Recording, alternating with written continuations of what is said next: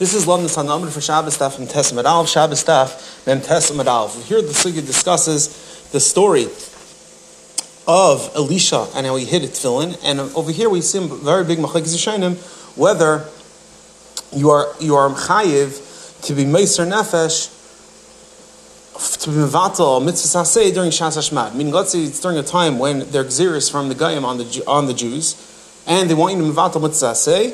So here's machlekes Rishonim if you're mechuyev to be harig va'al yavar. Umayso, the Kesef Mishnah, answer kasha on the Rishonim that hold that there's no din yarg yavar by bitul mitzase from a famous Gemara on Avodah Zar, where it says Rabbi Chanina ben, ben Tradin was was meiser nefesh in order to be Isaac Terah Barabim b'shas Zera. So asks the Kesef Mishnah. L'chayr is moved from this Gemara. Why was Chanina ben Tradin? Why is Rabbi Chanina ben Tradin meiser nefesh l'chayra? If the din is they're not if the din is they're not yarg yavar on bittul mitzvah saseh. So many terutzim in the achreinim. The one one of the very famous Knesset HaGedolah that says that even the Rishonim that hold there's no din yarg yavar no maseh. However, Chanina ben Teradyon and also Yehuda ben Bava were meser nefesh on on the things that are major parts of the Torah. Meaning Limud Torah, which is the foundation of all mitzvahs, over there they would admit they are Har However, another Torah that Knesset HaGedolah gives is that the whole time, when do we say, when do they say that you're not Meiser Nefesh, Mitzvah say, that's only when the guy's in front of them.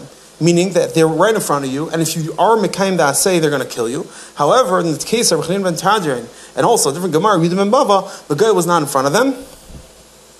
And that situation, it was just a suffix. It wasn't, it wasn't for sure they're going to get killed. Male in that case, they're to teach Torah because it was only a suffix of Sakana. Lamaisa, many achrayim, including Pnei and Asakasha, we know that by Shabbos, if it's Sav Kuach Nefesh, we're over.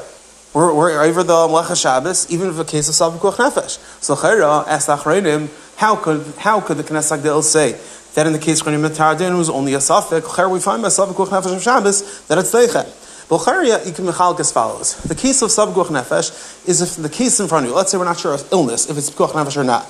The din is that we're over, that the din is that we're Deicha, we say that you have to Michal Shabbos. Why? Because over there, the suffix is Lefanenu. However, in the case when the guy is not in front of us, it's not pshat you have a suffix Lefanenu of his Nefesh. We're not sure if he's going to find you. So, mainly, you're not in a, even in a situation where you would done it like a normal case of Safik Nefesh. Meaning the class of Safik Nefesh is, when you have a suffix Mamish Befanenu, that's when we say that Safik Nefesh is Deicha. However, in that case, if he's not in front of you, you can't say that the suffix was even Nailad to say that, that it would be Deicha.